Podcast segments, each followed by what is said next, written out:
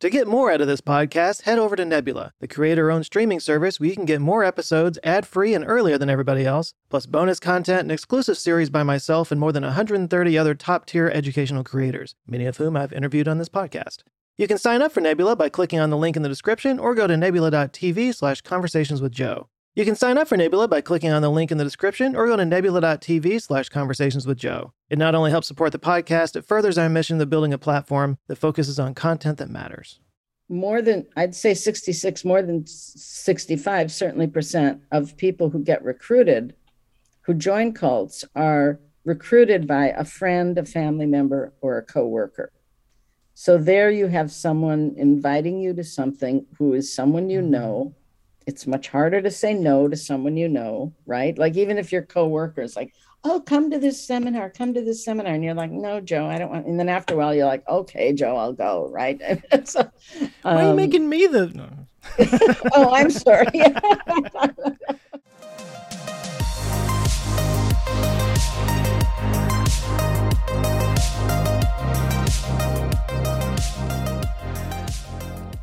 Janja Lalich is a cult expert. If you were to ask what makes her a cult expert, you could point to her doctorate in sociology, her three decades of research into the subject of cults, the fact that she's a professor emerita of sociology at the California State University. You could point to her several books on the topics of cults and systems of coercion, and if that's not enough, she used to actually be in a cult. She's had that experience of, of, of finding yourself being slowly manipulated and exploited by something that you think is a wonderful thing, and then turn around one day and realize that your life and even your thoughts have been completely taken over, and you just don't know how you got into the situation, but even worse, you don't know how to get out. That's some dark stuff. And while you can intellectualize how this happens, you, you can't really understand it unless you've been there. And I think that's what makes Doctor Lalich one of the top scholars in the world in this field, to the point that she gets called in to give expert testimony in court cases from time to time. And so when I started up this podcast, I wanted to talk to some interesting people. That was kind of the whole point. And Doctor Lalich was at the top of the list. Last year, I did a video on cults on my YouTube channel, and it is by far the longest video I've ever released on my channel, because even though I was only talking about five cults, I just couldn't stop finding just amazing facts that just had to go in there. This subject is just so fascinating. It's not just for the sensational true crime luridness of it, but because it points to something much deeper and fundamental about all of us. Like, how many times did I catch myself thinking, how did so many people get convinced of something so crazy and to such an extreme? And it doesn't take a great leap to see how whatever that is about people affects society at large. Like, we're all experiencing the same thing to a much smaller degree when you think about it. The topic of cults is like an onion. You just keep pulling back layers from it. And as I was researching this topic for the video, Doctor Lalich's name just kind of kept coming up over and over again. So yeah, she was one of the first people I reached out to when I said I wanted to do a podcast where I talked to interesting people. Yeah, she was right at the top of the list. By the way, quick little disclaimer, I kind of forgot to turn off some of the things on my computer that go ding from time to time, so you're going to hear some little noises. It's not your computer. You don't have to check your phone and freak out. It's uh, it was it was my fault. I'm sorry about that. I'll be better next time. Sorry. And I want to thank Doctor Lalich for doing this and being so generous with her time. I really enjoyed talking with her, and I hope you enjoy it too. So, without any further ado, here was my conversation with Doctor Janja Lalich. Before I talk for the next thirty minutes without letting you speak, how about I let you kind of tell everybody who you are and what you do and how you got into it and all that? Okay, sure. So my name is Janja Lalich, and um, I'm a retired professor of sociology at one of the California State Universities. And I've been studying and writing about cults for about thirty-five years now. And I got into this because I myself was in a cult. Uh, when I was thirty years old, I had just moved to San Francisco after living on an island off the coast of Spain for four years. And don't ask me why I left. But anyway, uh, so I was kind of new in town, and I got recruited. And I've always been socially progressive. Anyway, I got recruited into a left-wing political cult.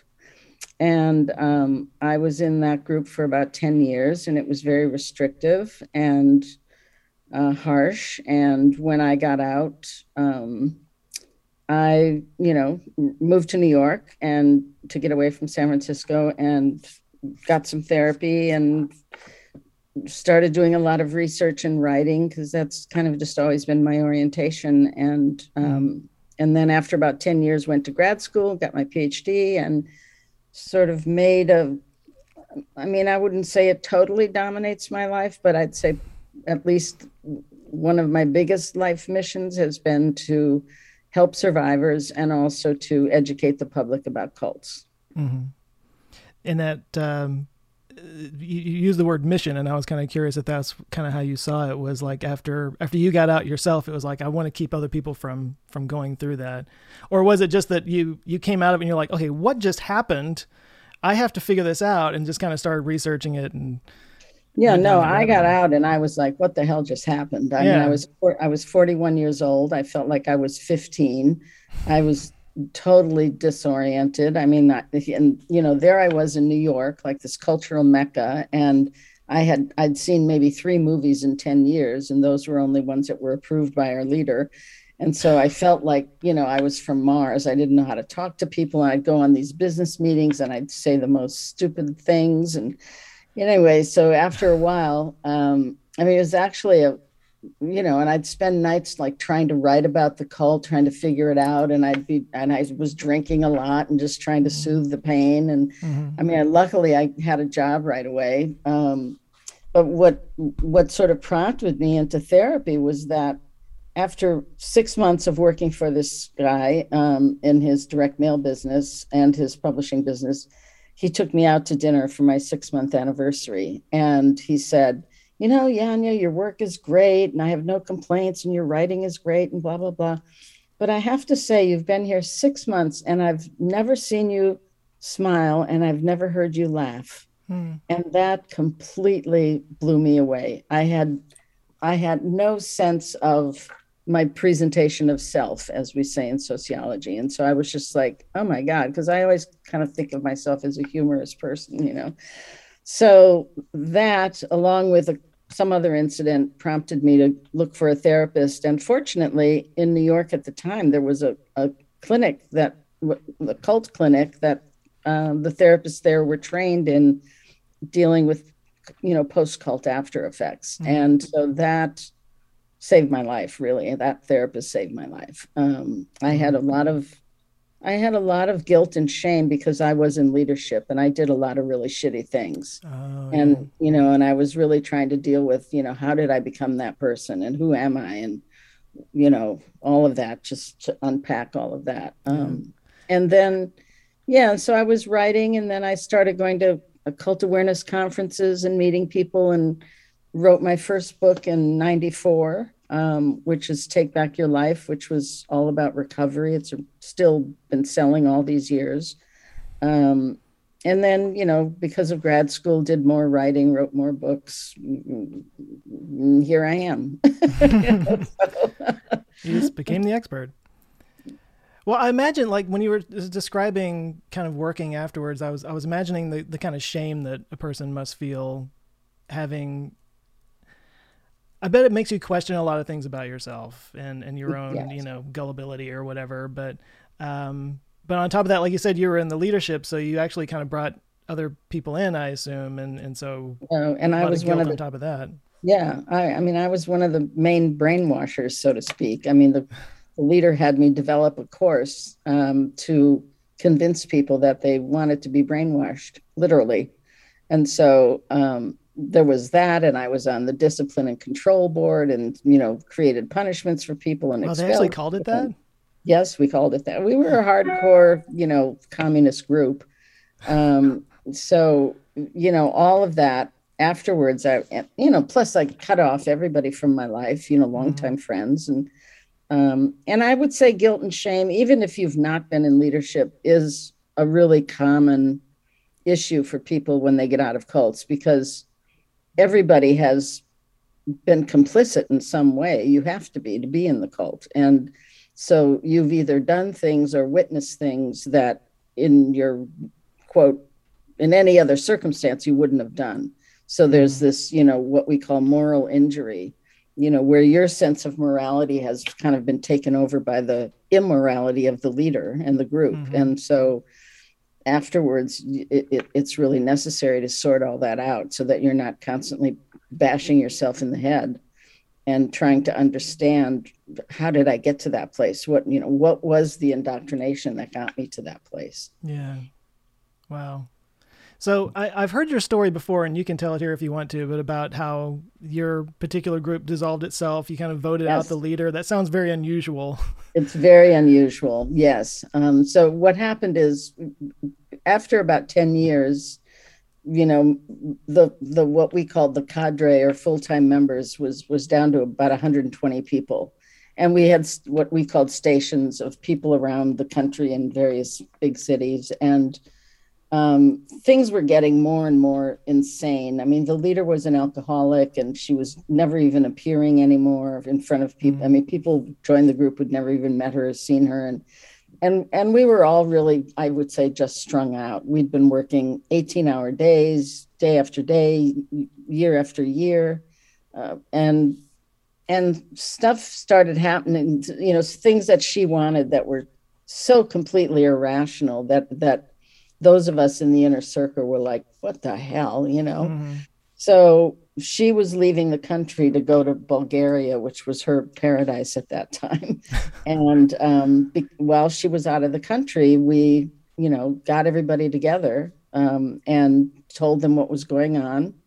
Um, we had a big print shop. That was one of the ways we earned money. And so everybody met in the print shop, you know, piled in, and we told them what was going on. And at first people didn't believe us. They thought we were just trying to like have a coup or something. And we're like, no, no, no, this is what goes on. This is who she is. This is, you know, mm. And so finally people believed us. And then it was like this pouring out of, you know, this kind of what in China they used to call the speak bitterness session. I mean, people were just like, you know, telling the things they had lived through. You know, their husbands were expelled and they never knew what happened to them, or mm. they had to give away their kids in a divorce, or, you know, all kinds of things, selling blood to have enough money to pay for the newspapers that we sold. And, you know, so that went on for a, a couple of weeks, and then she was coming back. So the night before she came back, we took a vote, and we voted to expel her and to dissolve the organization. And that's what we did. Wow. So yeah, it was very unusual. And it was kind of funny because we, you know, even in the end like that, we were still following the the same procedures that we would have done in the cult. You know, it's like mm. we had to have a vote, and we had, and not that we ever had unanimous votes in the cult, not that we ever had votes in the cult. Everything was just her decision. But yeah. um, anyway, it was a very interesting period of time, because then everybody got out. And so then we had to help each other, like get jobs and borrow oh, yeah. clothes and write resumes. And I ran the publishing house. So I, everybody said they worked at the publishing house, and people would call me. I'd say, oh yes, Susie works here. She's a great worker. You know? So, I mean, you're all references for each other. Exactly. We just did whatever we could to help each other. So, hey, I stream, you stream, we all stream content from streaming services these days, but there's only one streaming service that offers the best documentary and educational programming in the known universe, and that is CuriosityStream. Which, by the way, is the perfect name for them, because it's the streaming service for your curiosity. With thousands of titles to choose from, from history to futurism, science to art, whatever you're interested in, you can find it here. And by the way, it's not all just space and nerd stuff. I just found they have Winnebago Man on there, which is honestly one of my favorite documentaries ever. Yeah, you remember that viral video in the early days of the internet that was just like a behind-the-scenes compilation of this Winnebago salesman who just starts losing his mind throughout the day and screaming at everybody and dropping F-bombs? I think the title of the video was The Angriest Guy in the World or something like that. Anyway, somebody made a documentary about that guy, and it is awesome. Uh, the idea is they wanted to know who this guy was and, you know, what going viral did for him. And, and the biggest question really is, why is he why is he this angry? Is he really this angry? And it turns out, yes, yes, he is. Absolutely that angry. And that entertaining.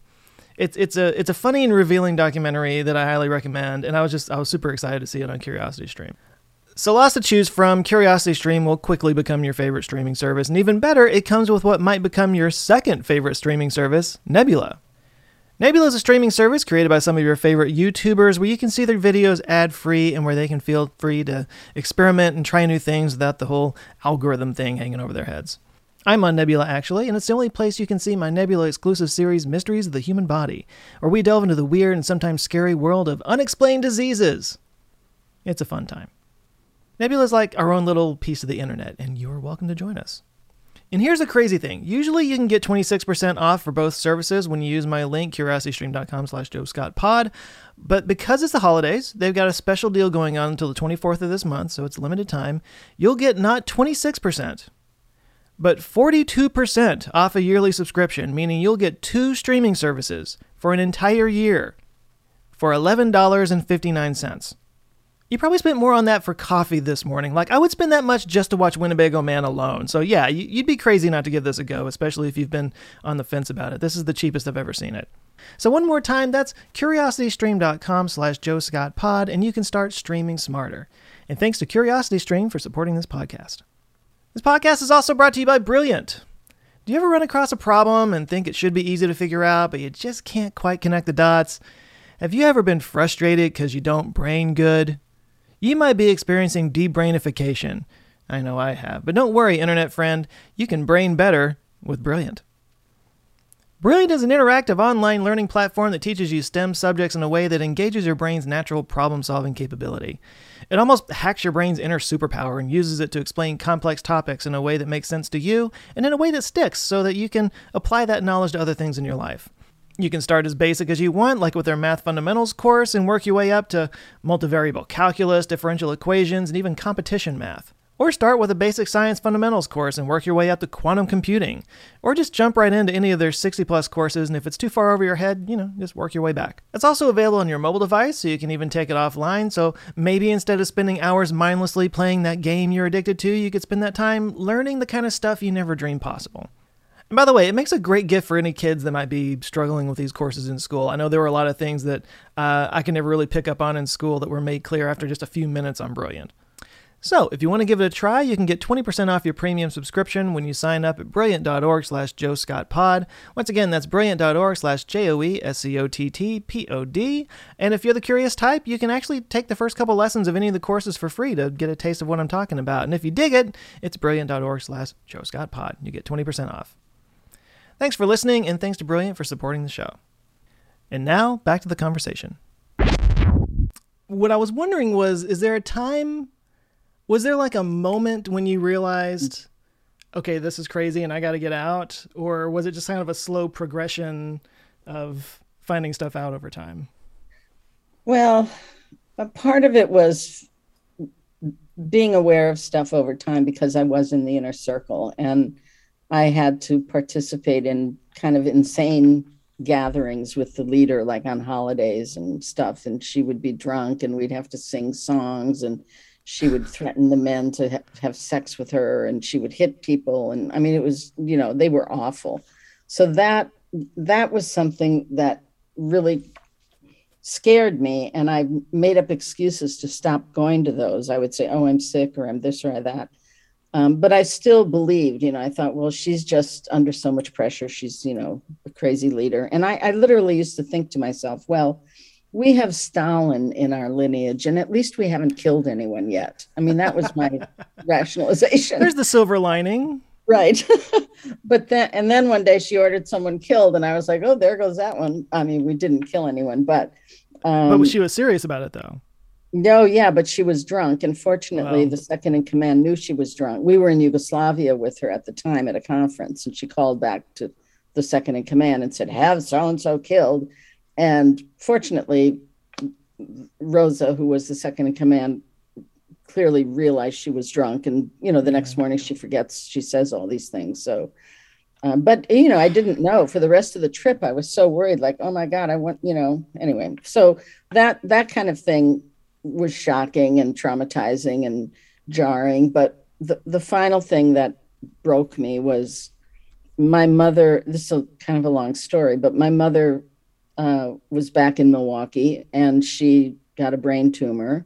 Mm. And I borrowed money to go there and be in the hospital, and she had her surgery. And the doctor said, well, it was it's a glioblastoma, and it'll grow back, and she'll probably have four to six months to live. Um, even if we take it out, it'll just grow right back. So they did take it out. And uh, she was in the hospital and had to go through all the, you know, occupational therapy and speech therapy and all that. And and then it was t- the, the hospital, the hospital was kicking her out. You know, at a certain point you have to leave, and she really had nowhere to go. So I called back home to the organization and said, I'd like a leave of absence. I'd like to stay here and take care of my mom for four months or whatever, and then I'll be back. So my leadership, who was the second in command, checked with, you know, the God, and called me back the next day and said, oh, we have a great idea. Bring your mom out to California. So like a good soldier, that's what I did. My poor mom, who was, you know, a little old Serbian lady who'd probably been outside of Milwaukee once in her life. So I brought her to California. One of my roommates moved out. She moved in with us. And um, and then I never got to see her because I worked all the time. So I said, look, you had me bring my mom out. I don't know. So finally they said, oh, well, okay, you can have dinner with her, forty-five minutes for dinner. So I'd run home and have dinner with her for forty-five minutes. And then they decided she should work for the cult. So they said she could work at one of our front group offices. We we had a front group called the Grassroots Alliance, which was about voter issues and stuff. And so sh- she was going to work there doing filing. I mean, God knows, the woman had just had half her brain cut out, right? And she, mm-hmm. you know, wore a, a tight hat around her head because she was bald and, you know, she was out of it. Yeah. Anyway, someone picked her up every day and she worked at the at the office. So I wasn't seeing her again. Um, And then what happened is, so she had been been with, with me there for about, I'd say about six weeks. And then in mid-July, I came home one evening at eleven o'clock and found her dead in her bedroom. And it just broke me. And I was like, oh my God. So my best friend came over and the coroner came and all of that. And, and then I called my leadership, Rosa, again, and I said, my mom just died and I'm flying the body home. And, um, you know, I just want you to know. And she said, on the other end of the line, she said, well, you're not going to Milwaukee for the funeral, are you? And I just snapped. And I yeah. thought, here I am killing myself, twenty hour days, all these years to build a better world. And if this is the better world we're building, that I'm told I can't go to my mother's funeral who just died in my house, then I don't want any part of it. So it was the first time I defied the organization. I borrowed money again. I flew home. I organized the funeral. I don't even remember how I did it. I don't remember anything about the funeral. Uh, afterwards, there was a big dinner in the Serbian Hall, which was our tradition. And, you know, her sisters, my aunts came and everybody, and old neighbors. And halfway through, I got up and left because I was terrified that I had defied the organization. And I got a night flight back to San Francisco. And the next day, I was criticized in front of all of the leadership for putting my mother ahead of the revolution.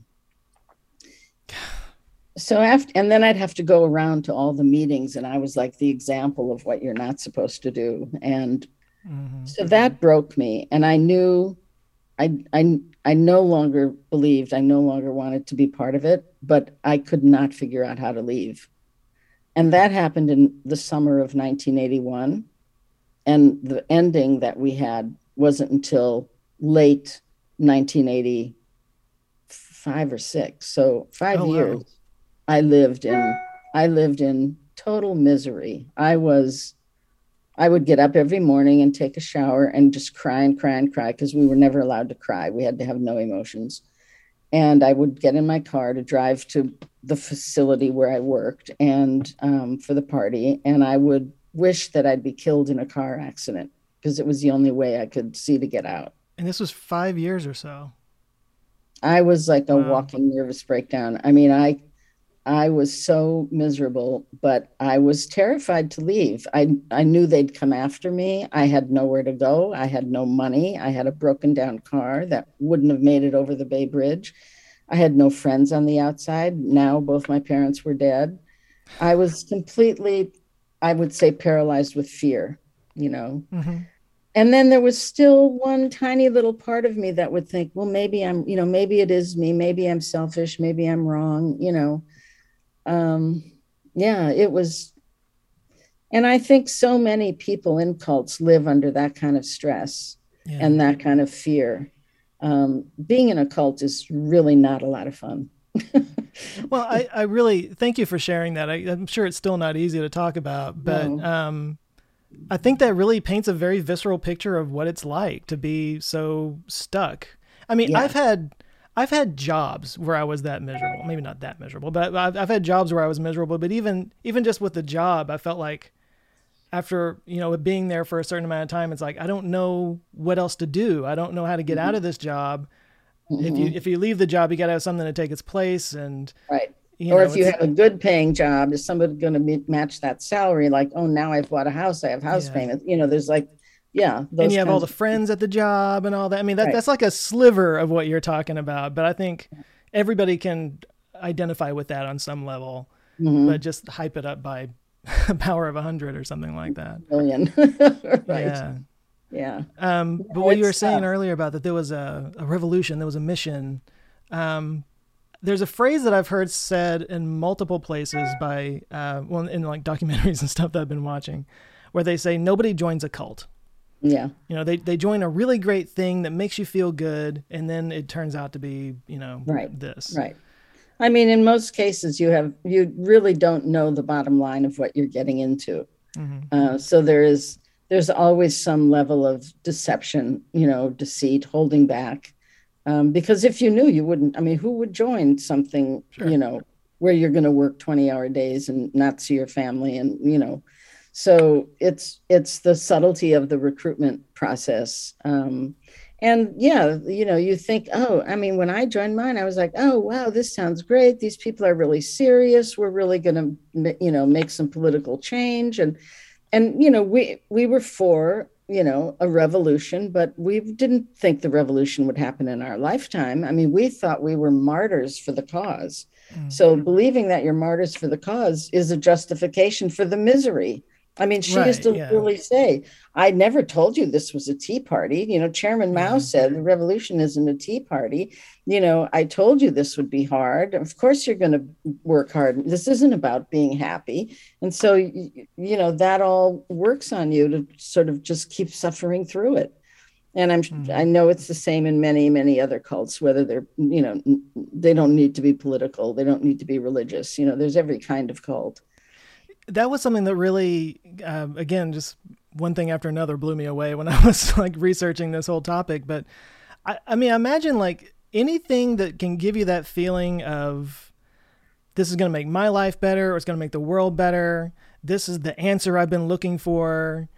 And that could be self-help. That could be an M L M. That can be exactly religious, political. Like it, it, there's so many yeah. different kinds. Psychotherapy, karate. I mean, you know, and and sometimes you maybe weren't even looking for it, but you kind of get convinced you were looking for it. Mm. You know, um, but it really is that. Um, you know, I mean, I, I get asked all the time, like, is there a personality profile of someone who gets in a cult? And I'd say after all these years and all the people I've known and met, and if there's any common denominator, it's idealism, right? Mm. It's people who in some way want to better the world, better their family, better themselves, you know, better their workplace, better their bank account, whatever it is. It's some form of idealism.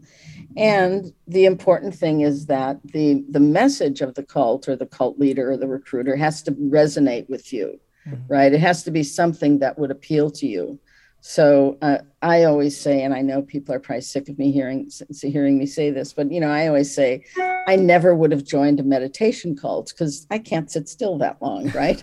But a political cult that was going to change the world, well, I was absolutely a ripe target for yeah.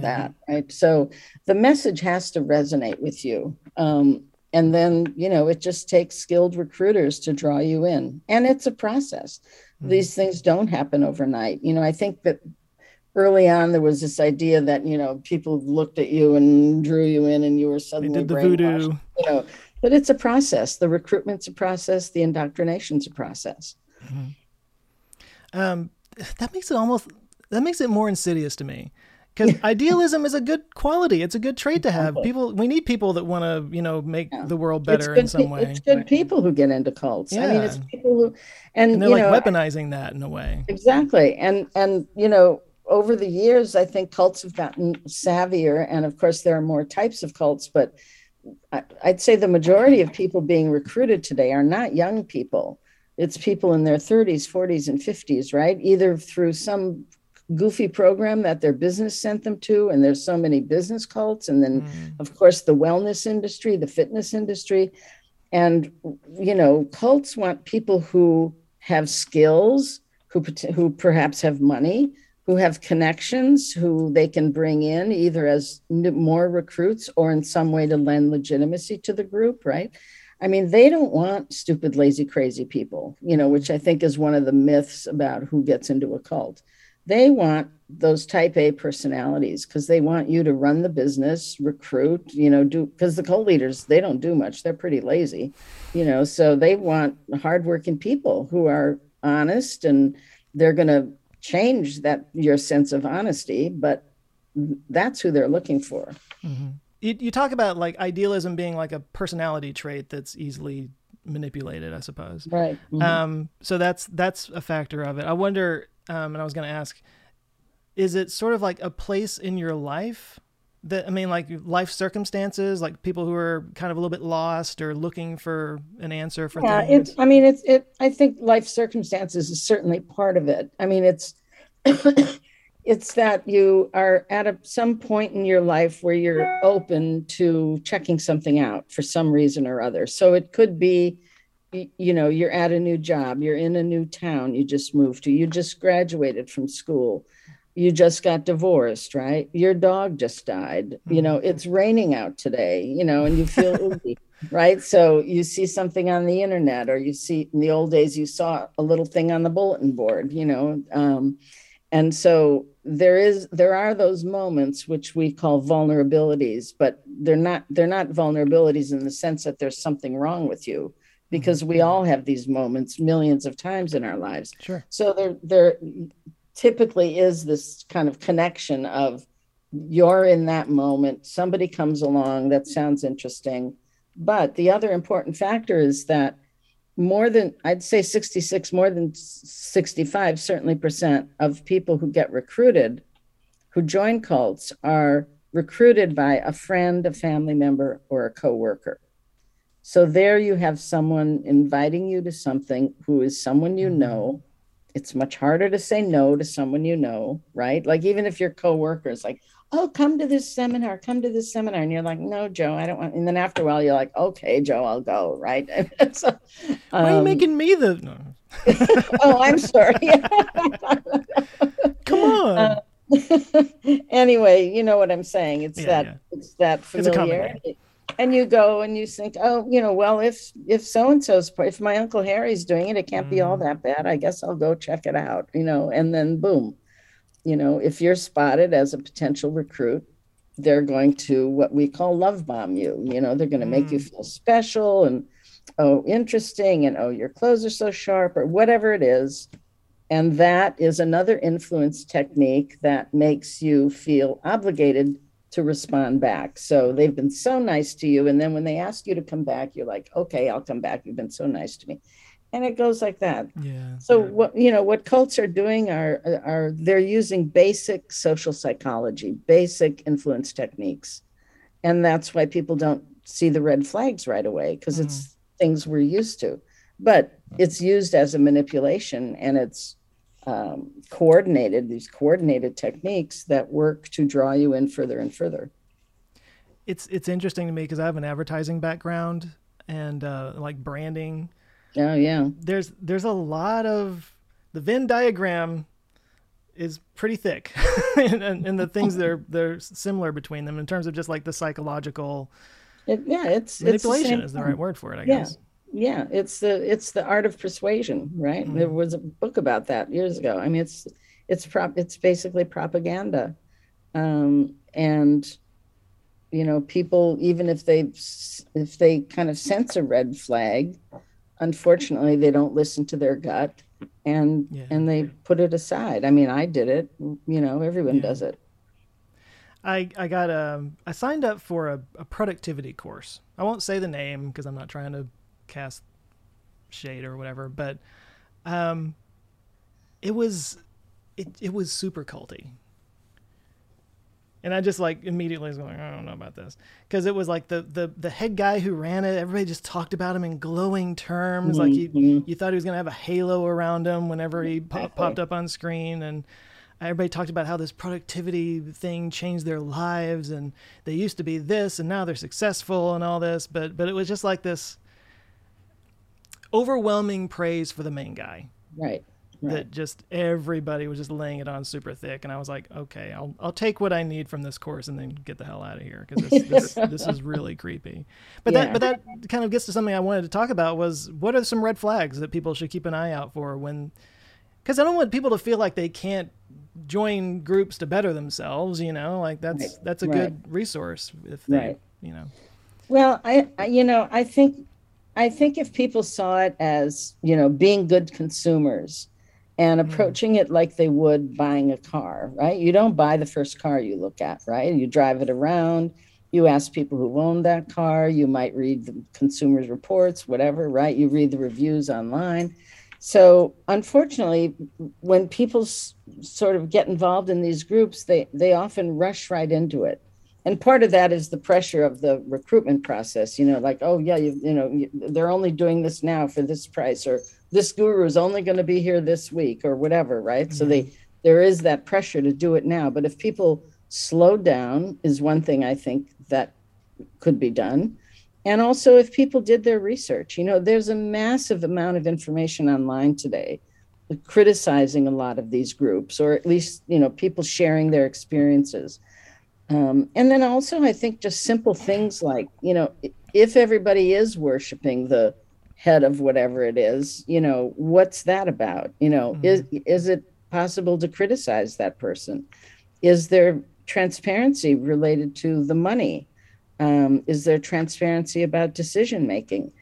Um, and often, and it's important to be alert that often in these cases, you may ask questions like that, and the question will get turned back on you, and they'll say, oh, you know, you don't, you, you haven't, you know, been to the next session yet, you know, come to the next session and then ask us that question. You know, mm-hmm. It's like, you're not informed enough yet to ask that question. And they do that so that by the time you go to the next thing, you've forgotten what the question was, right? And they've got right. you in a little deeper. Yeah. So I think it's really important to, um, t- you know, to ask, to speak to people who um, haven't been happy with it, you know, critics. What are the critics saying? And um, and just really keep your eyes open about whether there is that kind of fawning over the leader, you know, wh- whether you get invited to something and they say, oh, well, I'm not going to tell you what happens. You have to just experience it. Mm-mm, don't do that. Um, and then the other thing is many of these, especially these self-help programs, have you sign a waiver before you go that you won't hold them responsible if something happens to you. Mm. If you're being asked to sign a waiver like that, it's probably likely something is going to happen to you. Yeah, and so there's a reason they're asking you to sign that yeah. waiver. And it's also because probably in the past there were lawsuits against that group. So that's, and to me, that's another red flag. Uh, I'm I'm not going to anything where they make me sign a waiver. Mm-hmm. Um, so, you know, I think keeping those kinds of things in mind um, may help people from rushing into these things. It's it's really it's fascinating to me how they they tend to follow the same playbook. I mean, mm-hmm. am I right in saying that, or is that?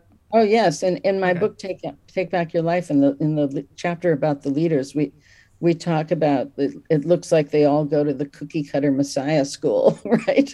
so well, so that that's my question though. Like, where do they learn this, or is it just something they all stumble into accidentally, and it's just a function of their malignant narcissism? Yeah, it just I kind think of flows from that. Yeah, I think it's a. I think they they um, they happen to be skilled at at persuasion. Mm-hmm. Um, they may be charming people, or come across to some people as charming. I mean, it's important. This whole idea of charisma. It's important to remember that charisma is in the eye of the beholder, right? Somebody you might think is charismatic, I might think is a total creep, right? Mm-hmm. So it's it's that personal relationship. Once you attribute charisma to somebody, they have power over you.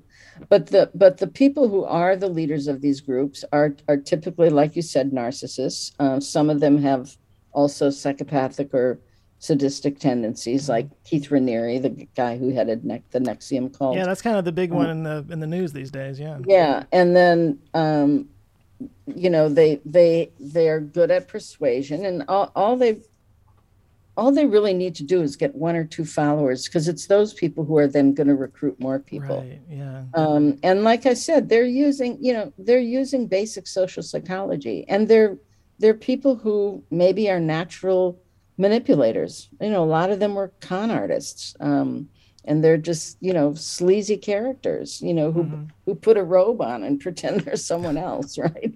And so, um, yeah, I don't, you know, I, And it's and and there are women as well. I'd say the majority are men, but of these cult leaders, but there are certainly women as well, and uh, they know how to push your buttons. You know, they seem to have that ability to read people in a way, mm. and um, and yeah. So in a sense, they all look alike when you kind of take away the trappings, um, because they're they're master manipulators is sort of what they are. Yeah. Well, in the case of the Keith Raniere and the the N X I V M, I mean the.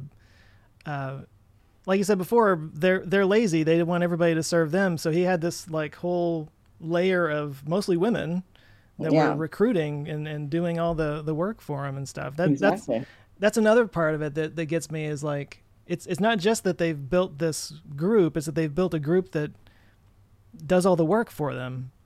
Right. Like they're not like, like you know, Charles Manson never killed anybody. Exactly. No. You know? Yeah. Or Charles Dederich from Synanon. You know, it was the other mm. guys who put the snake in the mailbox of the of the attorney, right? The rattlesnake in the mailbox story. I don't think know? I know that one. What's that story? So Synanon was one of the first sort of encounter group um, uh, drug rehab programs. Oh, okay. And it was super popular in the sixties. And so everybody was kind of involved in Synanon or offshoots of Synanon.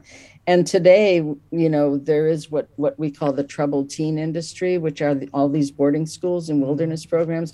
Many of those come out of the Synanon tradition, where they use this confrontational, what we call attack therapy. I think you know, I heard about this, where they would like take them out into the woods where they can't yes, get exactly. out. And yeah, okay, yeah. I have I saw yeah. a video about that. So a lot of that is is. Um, descendants of Synanon, where they would put someone in the hot seat and criticize them. And anyway, Synanon was led by this guy named Charles Dederich, and they were headquartered in, in uh, California.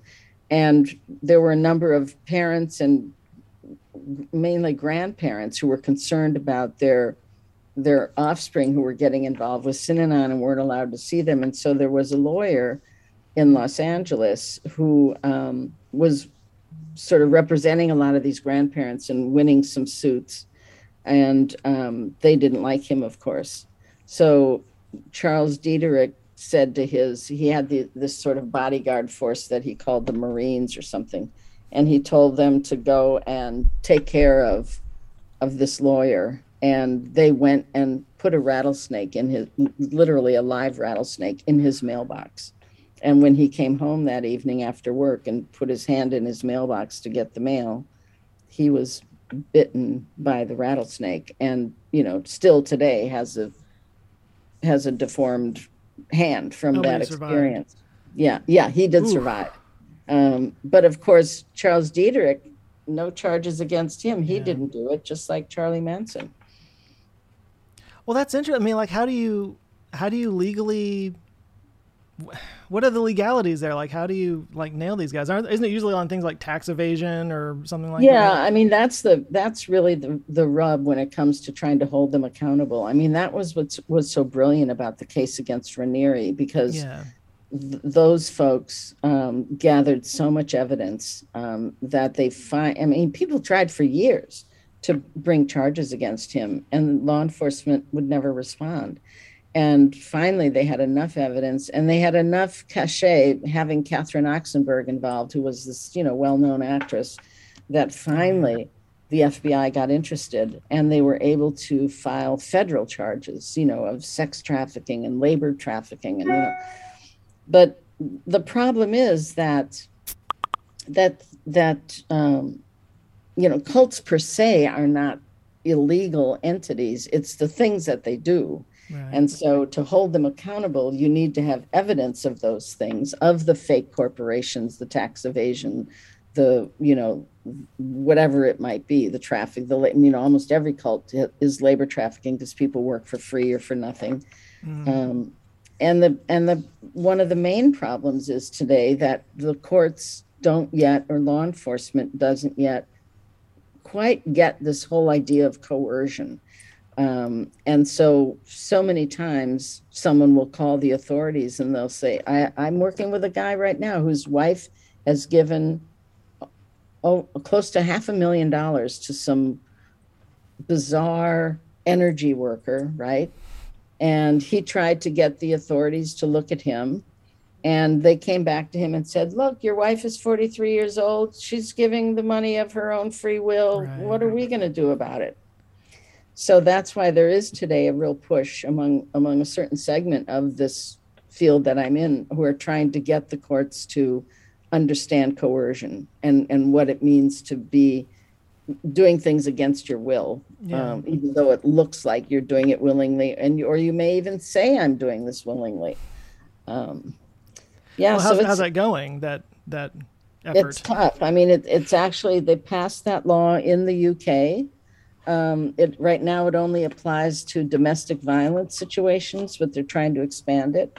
And then we have people here working on that as well, but it'll be a battle, um, you know, just like getting people aware about domestic violence. Look what that took, you know, mm. um, how many years did the police go to a house and then just turn around and walk away, yeah. you know, until they got trained. Um, or just like today, we're doing training about human trafficking to to the people who work in the airline industry, to law enforcement, to the first responders. So we need to do the same kind of work uh, in the cult world. Excuse me. Hmm.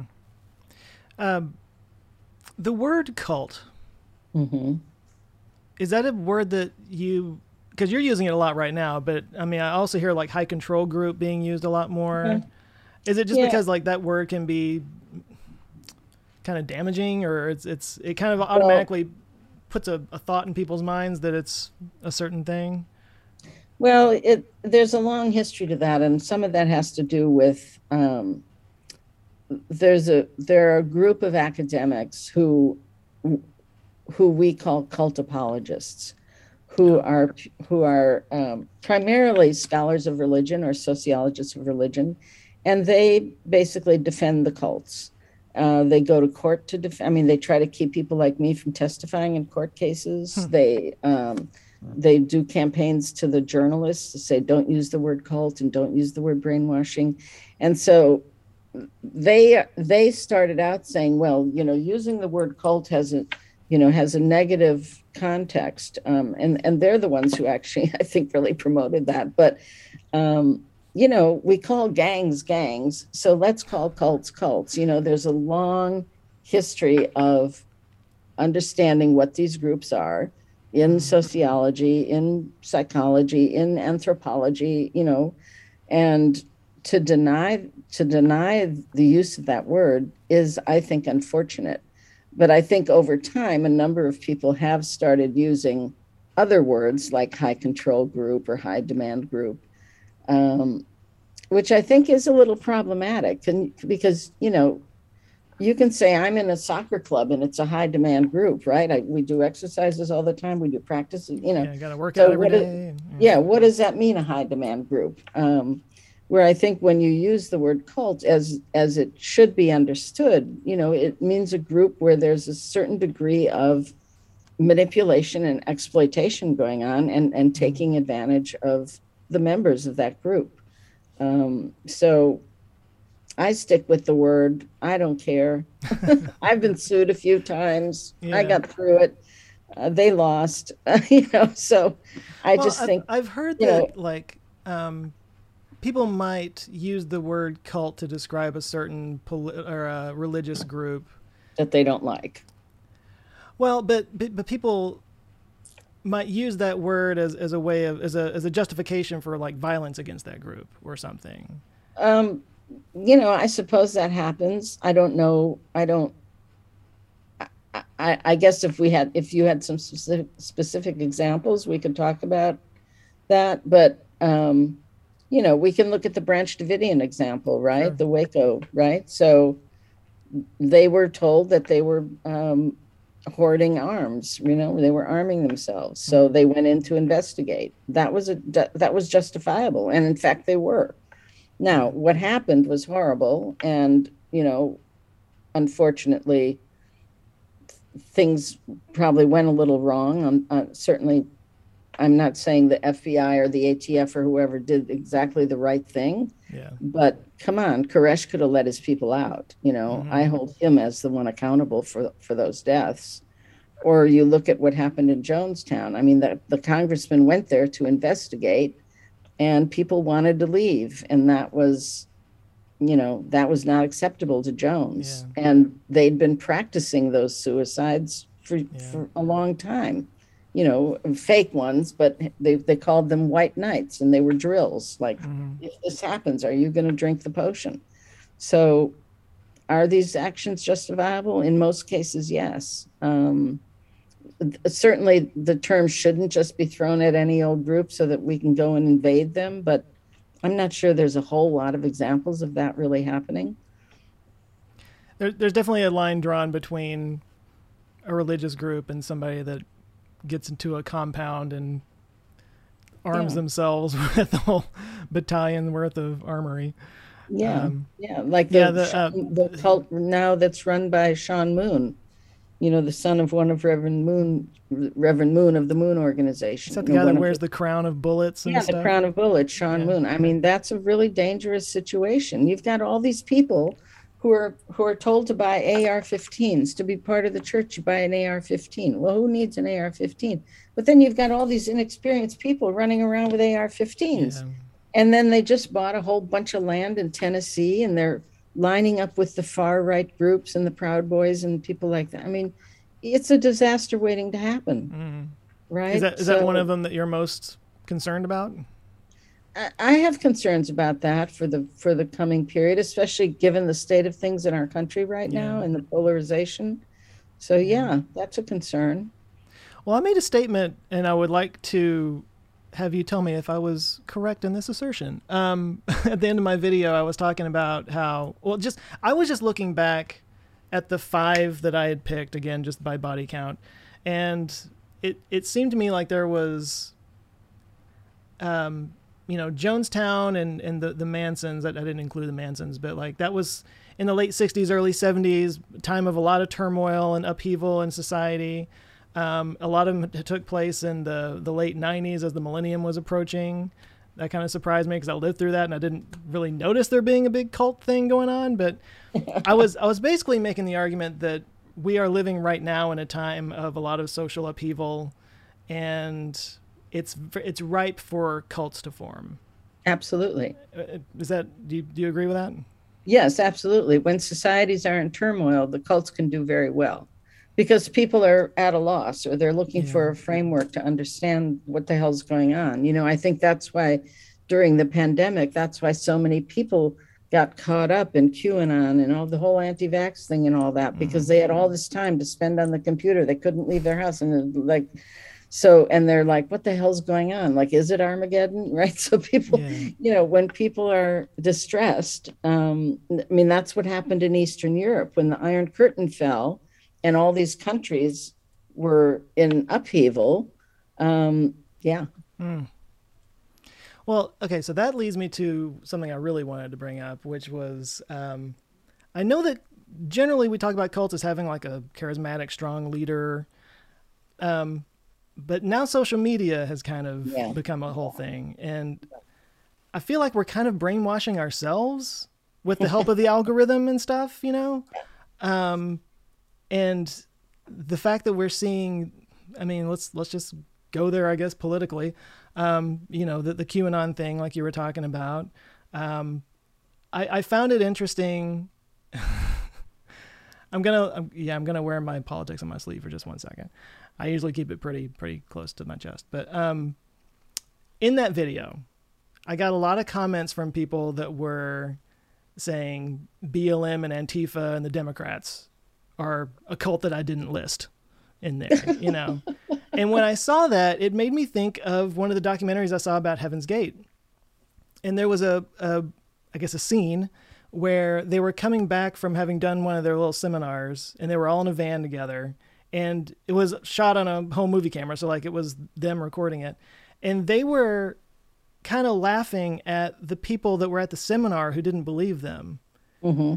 who they couldn't get to, you know, convert or whatever. And they were like, these guys are just, they're all so brainwashed, and they're, it's like they're all, you know, in a cult or something, you know. And it was kind of like, duh. um, who's the one in the cult here? You know, um, but it's, it's been a really weird time in the last few years, especially, but I guess ever since social media happened, that it's, it's, people have just really gotten more polarized, and, uh, and it's starting to feel like, and I didn't, I, I've been using the word cult, but then at the same time, you know, there's, there's people that say that they're losing their family members to mm-hmm. QAnon and MAGA mm-hmm. and that kind of thing. And, and that they can't, you know, talk to them anymore. And, um, I know there's been situations in my own extended family where, um, you know, people just can't talk about anything else.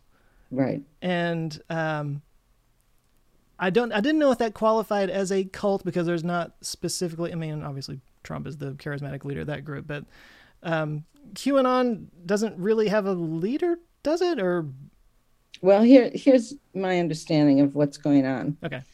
um, um, the combination of, and, and I guess I'll just be blunt, the combination of Trump's presidency um, and some of the economic situations for some people mm. and the pandemic uh, to all together created this sort of uncertainty for Americans. The most, I think, the most insidious part of it that had the most impact was Trump. And I believe that he created a, a, a polarization of, of this country that we've never seen before. So that you, you do have people, you do have this um, us versus them mentality that we see in cults, right? And people are very polarized. And like you say, if somebody can't come to Thanksgiving dinner anymore, or if they come, it's just a disaster, right? Because it, it's no longer like, oh, well, you know, my Uncle Harry thinks that, but he's a great guy, we still go fishing together. No, now it's like, you're either with me or against me, yeah. you know, and if you're against me, I'm going to shoot you. And so yeah. Yeah. I think, um, you know, Trump created this really polarized situation, and also favored the groups on the right and the white supremacists, so that the hate that was boiling there festered, and those fringe groups who until then really didn't have much cachet, right? It was like, oh yeah, there's the white supremacists, you know, they do things now and then, but but now here they had the, in a sense, they had the blessing of a high political official. So suddenly they're kind of like, oh, these are groovy guys, I think I'll maybe I'll hook up with them, right? So they had they finally had a national presence and a national recognition. So I think what we're seeing is kind of a new form of cult in a way. We're seeing these cults on a national scale, which we've never seen in our country before. And a great deal of that has to do with the internet and the algorithms and people being shunted down these rabbit holes, right? Um, and we don't have exactly the the physical presence of a leader per se. I mean, I guess there was some guy and his son who headed QAnon in the beginning or something. I don't know, but it doesn't matter. Uh, so th- this idea of the charismatic leader is now shifting, because we've got these amorphous virtual communities where people are finding the same sense of belonging mm-hmm. and comradeship, and they're adopting the same language, and they're wear- wearing the same t-shirts and the hats with the slogans, and mm-hmm. um, and sometimes they surface and have rallies, and sometimes they surface and charge upon the Capitol, right? Um, so there's a level of of hate and violence that yeah. wasn't part of the cult world so much before now. Um, until now, what I what I now call the brick and mortar cults, right? The cults where we knew where the headquarters was, we knew who the leaders was, yeah. we knew where their centers were for the most part. I mean, sometimes they were secretive, but mostly we knew where they were. now we have this this amorphous thing that we can't quite put our fingers on, that have kind of a rotating leader. You know, one day it's some guy who's hosting a talk show, and then he dies of COVID, so then somebody else steps up, right? Yeah. So um so it's a very um it's a very ethereal kind of environment, um but people are very wedded to it, and it's really, and like you say, it's really difficult. It's the same kind of difficulty we had talking with people in the run-of-the-mill cults, you know, mm-hmm. people are having now with their friends or family members. Um, and so it's, it's a new way of understanding uh, what's happening. And unfortunately, it's, at least in our country, and I think in a lot of countries right now, you know, there's this shift to the right that that's pretty scary. You know, I think it's well, and authoritarianism as well. Yeah, authoritarianism. I mean, and, and it's, you know, it's creeping upon us. And so I think, um, you know, it needs it needs different measures than we've used in the past. Um, How exciting to be living in the golden age of cults. I'll tell you, I've never been busier. I mean, you know, trying to schedule right. with me. I mean, I, I can go morning, noon and night, either talking to podcasters or journalists or families in crisis or somebody who's leaving a group and needs help. I mean, it's mm. been amazing. Um, well, I mean, that that might be a good place to kind of start to wrap things up. Like um, all these people that say that they've lost a family member to um, MAGA or, or QAnon or whatever. Um, what do you do?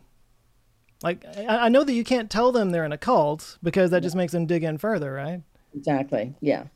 I think, and I know this sounds naive perhaps, but, and it's the same way we tried to work with people in cults. Um, you can't be confrontational and you can't challenge them and you can't think that you have the best argument. It's not about arguing them out of it. Mm-hmm. I think the most important thing is to, is to stay connected in whatever way you can. Don't cut them off. I mean, they might cut you off, but don't you cut them off. yeah. And um, and try to, when if you have the opportunity to speak with them or be with them, to really talk about other things. You yeah. know, talk about good times you had together. Talk about, you know, the last time y'all went to Hawaii, or I don't know, whatever it is. Like like mm-hmm. regenerate their their emotions and their heartstrings that have to do with this world and not that world. Yeah. And you might want to very gently, gently, gently ask a few questions, you know, to find out, maybe find out more about what drew the person to that. What, you know, was it that they didn't feel respected in their family, or their, or they were bullied in school, you know, mm-hmm. but the main thing is to stay away from, from any kind of intense discussion and really just be, what I say is be a safe haven for that person. Be someplace that when they finally decide they want to make a change, they can come to you and you're not going to humiliate them or criticize them. You're not going to say, see, yeah. I told you so. You should never condescending you know. to them. Yeah. Yeah. You just want to like, let them chill out, let them sleep, let them talk if they want to talk, but don't be pushy and let them know that you're that place, you know, um, because it's the, it's hard to break from one of those situations, from a cult or whatever it is these things are. Yeah. It's because it's your whole identity is wrapped up in it's it. An and so you're thing. giving yeah. up your you're giving up your worldview. And yeah. that's not easy. Um, it's scary to do that. So I think I you, saw, uh, I've talked about this before, but the, uh, there was a study where they did fMRI scans of people's brains and showed them images that challenged their identities and their worldviews, and the same areas lit up as if they were in physical pain. Mm-hmm. Like like your identity is is is very much a, a, a physical part of you. Yeah. And when you challenge that, it's like somebody's literally punching you, and and yeah. that's yeah. that's how we get, you know, into our corners like that. Exactly. Exactly. So um, it almost feels like, you know, what you said a second ago, like you're right. Like, just, we always go immediately to politics all the time. Like, it used to be, don't talk politics or religion at the dinner table. And now it's just always, always, always politics. Just see what was on the news, and, you know, and, um, I'm, I'm trying really hard to just, even when I'm with friends that I agree with, right. Politically, just like, just, just, just set it down for a minute. You know, let's let's just, you know, don't you have some embarrassing story from the last time you got drunk that we can talk about? You know? I agree with you. I, you know, I, I don't know if I should even say this publicly, but I stopped watching the news about five months ago.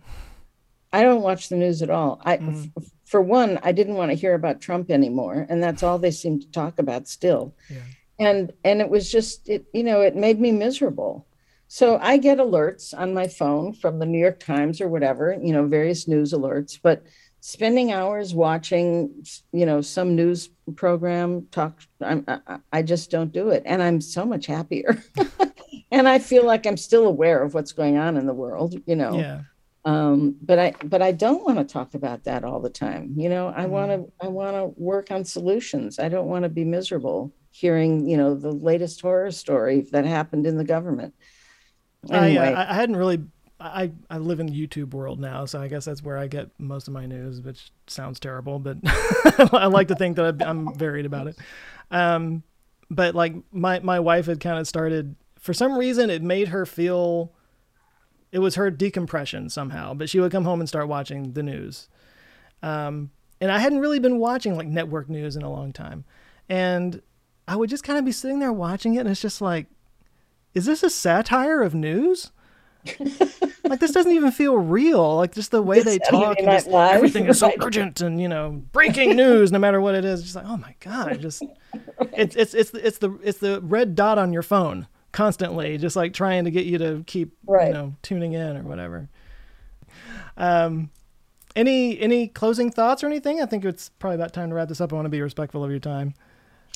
Uh, no, I think we've we've covered a lot of territory. I just think, you know, people need to slow down when they're thinking of signing up for something and use their common sense and listen to their gut. I like what you said about um, comparing it to buying a car. Like, just do your, your research and right. Buyer beware, I guess. Is that the term?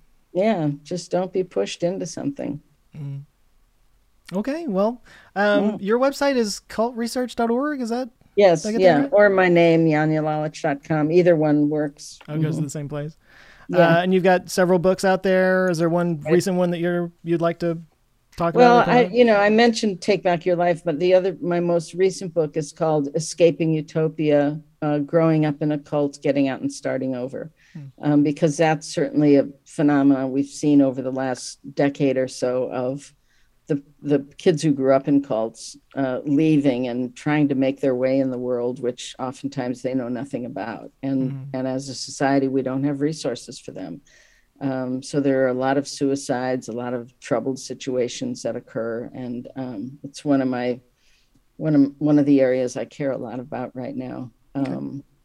So that's another So there's resources for those people on your website, or at least places to find. Yeah, there. Yeah, I mean, the books. The books are there. The books are available on Amazon. They're mm-hmm. in audio or in print form. Um, and you know, there's a lot of my writings and other stuff, checklists, all kinds of other things on the website. Yeah.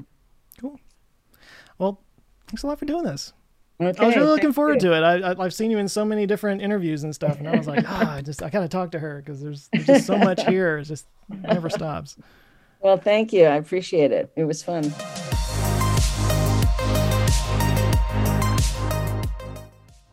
Again, I would like to thank Doctor Janja Lalich for her time. I really enjoyed this, and I can confirm that talking about difficult topics like cults is a lot easier when you have a puppy on your lap. So, yeah, little life hack there.